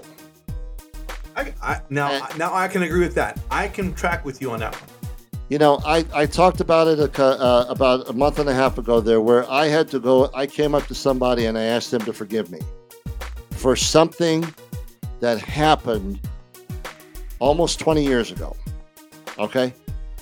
I had lived with it. Now, I understand God's forgiveness is there. I knew I was forgiven, but still, it, it, it haunted me and it and it was like a a a um, a, a, a rock in my in my shoe. I, I'm happy haunted all the time. I I'm okay with being you know I I have, I have got to be careful on how to put it there because there is forgiveness there, but then there's also to there we have to God's forgiven us, but we also have to learn how to forgive ourselves. We have to go ahead and apply the forgiveness to us. I agree with you. And the hardest thing that I had to do, that I had to deal with, with what I did, was the fact that I hurt some people. And you and I have, we've talked about it before. Yeah. I hurt some people really hard. And I was a complete, uh, I just, it should have never happened. Oh, you, Okay. oh, you, you, you were you were an Adam Henry. No, no, it was just that I was not, I, I had allowed a certain sin to come in. You allowed it I, uh, without going into it, detail. it you allowed. crept it crept up on me there to to the point of where I had finally had to realize that you know what I allowed this to happen. That's great. That's good. It wasn't something that just came in and said, "Oh, I'm gonna go. Hey, you know what? I'm gonna go ahead and open up myself to this over here." That's fantastic. You know? it's fantastic to, to, that you know, you recognized it. It may have happened, but you still recognized. it. Yeah, I recognized where there were certain things in my life that weren't taken care of that God wanted to take care of earlier in my life, but I didn't let Him. I didn't let Him do that there. And unknowingly, there, I ended up getting caught up in my own actions there, which hurt a lot of people. And like I said, I can deal with the fact that I have gone ahead and, and made mistakes. I cannot, uh, the, the hard thing for me to deal with there is how I hurt other people there. And I had to go ahead, and when I came up to this person month and a half, two months ago, whatever, and I said to them, I'm sorry. I had said that to them many times. But you know what they did? The person looked at me and he said, I released you from that years ago. That, that should have been a hallelujah moment. Well, it was. I looked at him and I It don't sound like it. Well, I looked at him and I said, "Thank you," because I didn't know what else to say, because it had burdened me a lot. And it burdened me more than it more.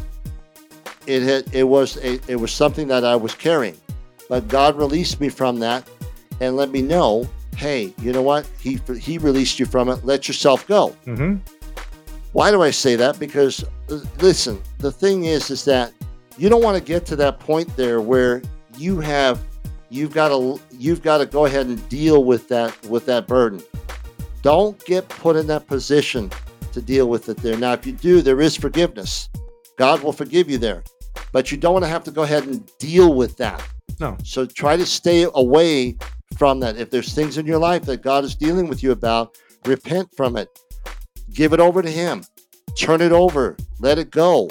And then let Him deal with you on it there. We've been talking about brokenness here. This is a part of what we're, we're speaking about. That God wants to go ahead and get you to the point there in your in your in your life there where you have no other way uh, other way to go.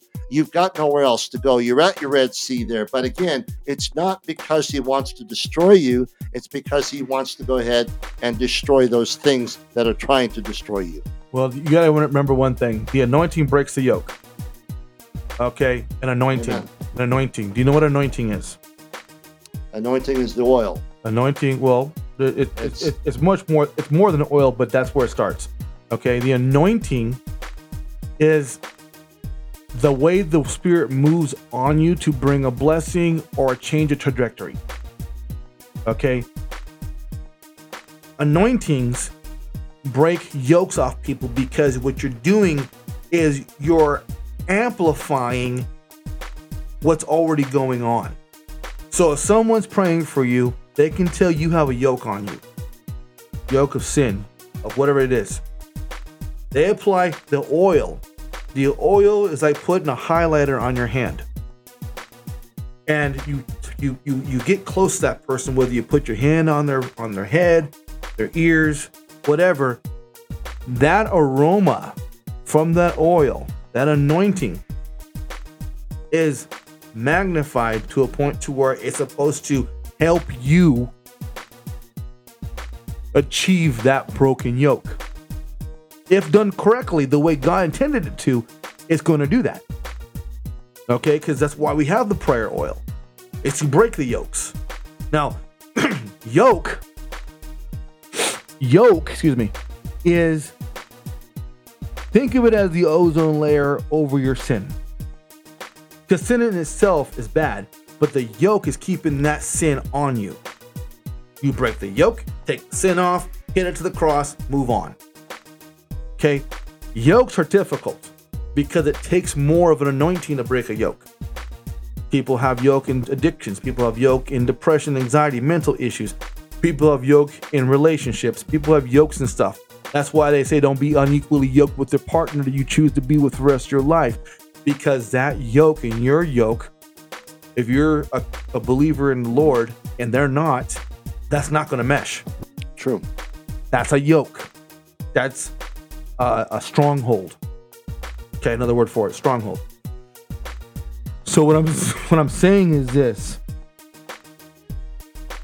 break those yokes. It's not simply just repenting, which repenting is right. is the is the is the end of it. But you have to get in. You got to dig. You got to get the shovel and dig the stuff apart. You got to dig and put that sin in that coffin. Okay? And that's breaking yokes. Ask the Lord to help you with that. Help you get through it. Okay? You have repented. You say, I'm sorry. I made mistakes. I've done this. I've done that. Okay. He gets you. But that doesn't necessarily mean the yoke is broke. That just means that you have accepted the fact that Jesus is going to be in your life.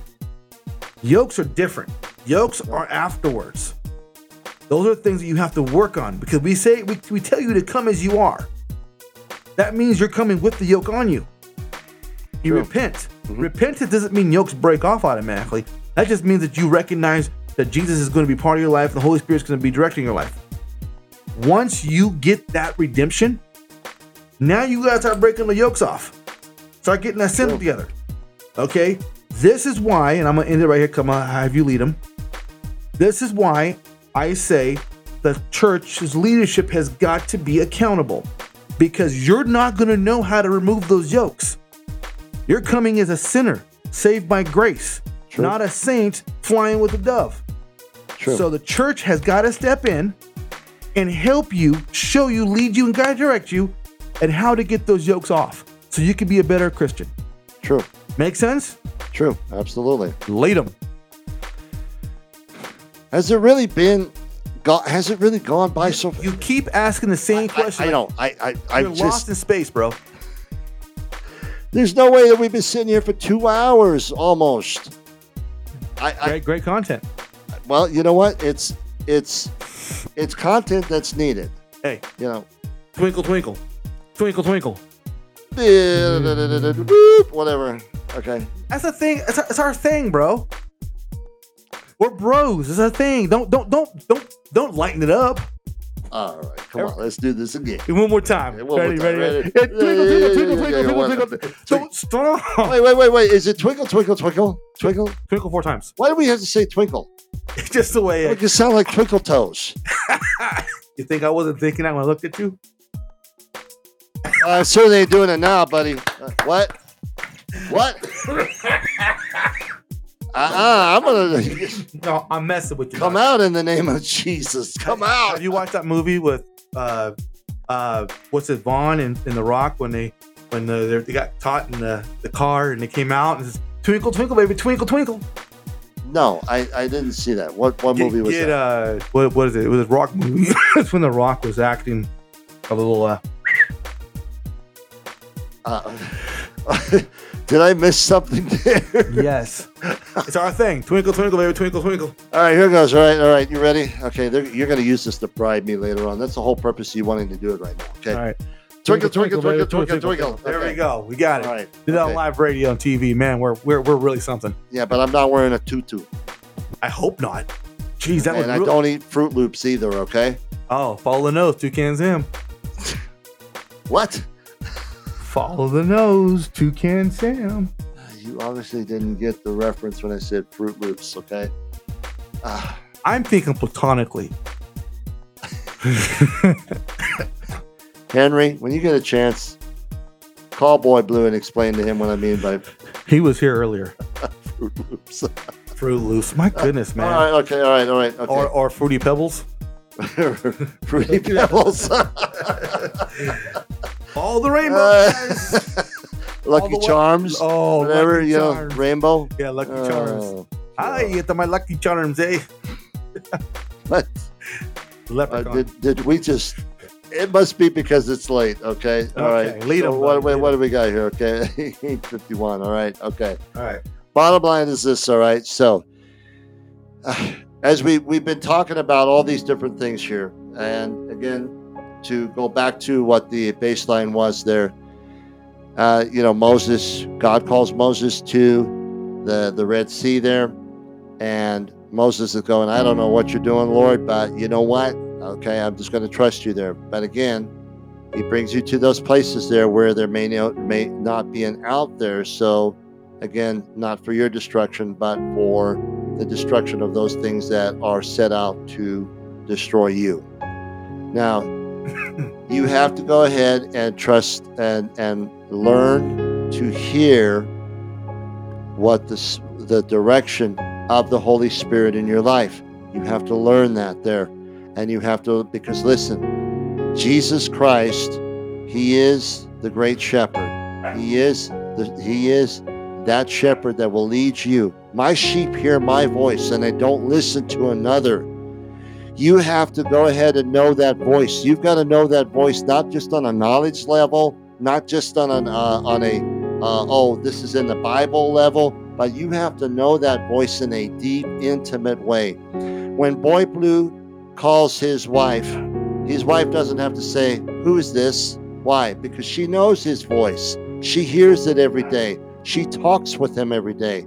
Same thing when I call my mother. My mother doesn't need to say, Who's this? Because she knows.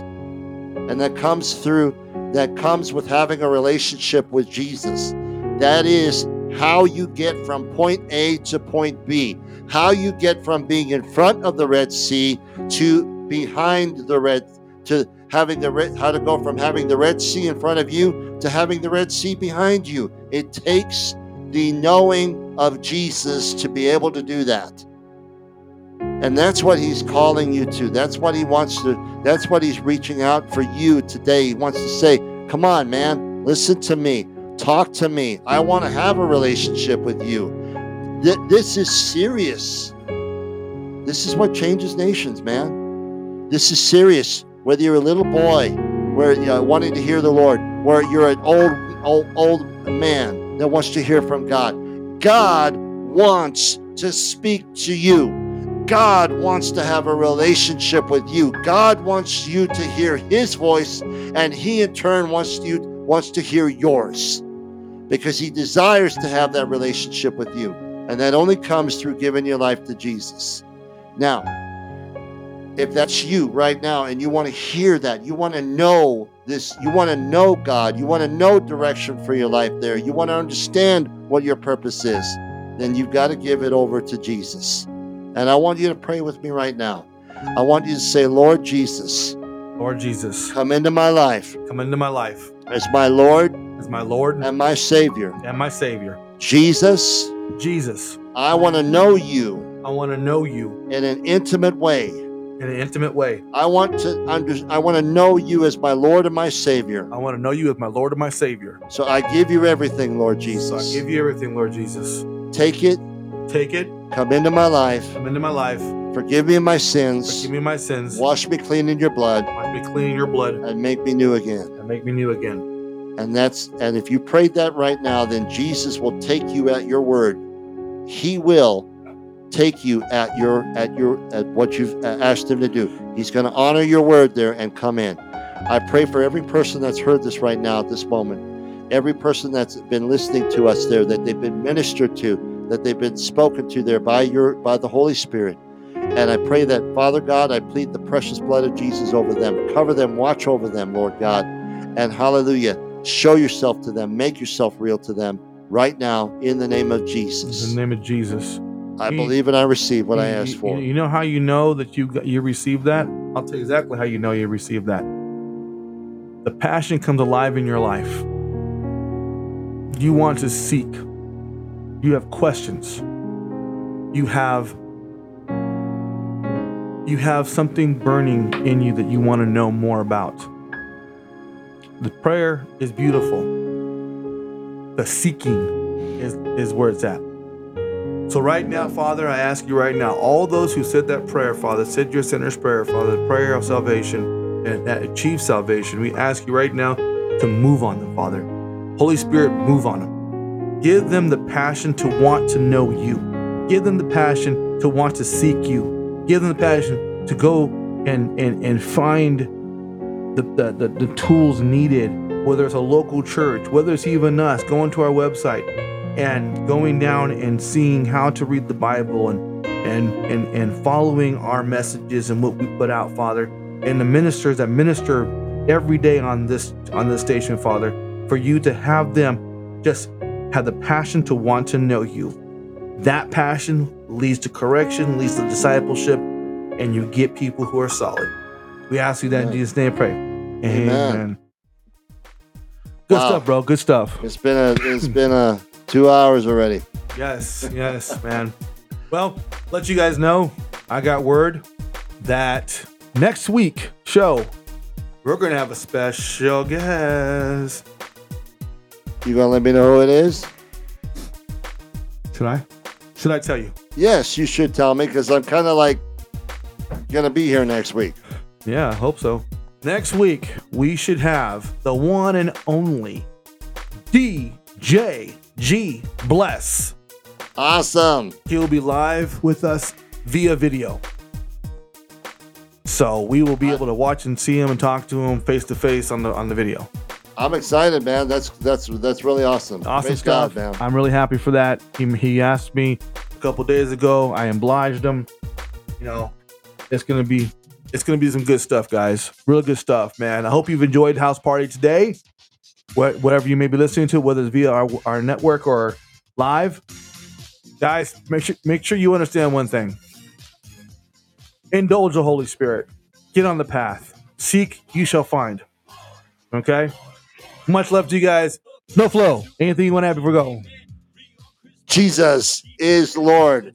Is there a way that can you do that like uh, a wiki wiki thing while I say that there? Ready? Ready? Jesus is Lord. Amen. He loves this song, I'm telling you. The house. Okay, and I, I always say after every show, Pentecost. Because he paid it At all all costs. We'll see you next week, y'all. DG bless. Much love to you. Have an incredible weekend with Jesus by way of the Holy Spirit.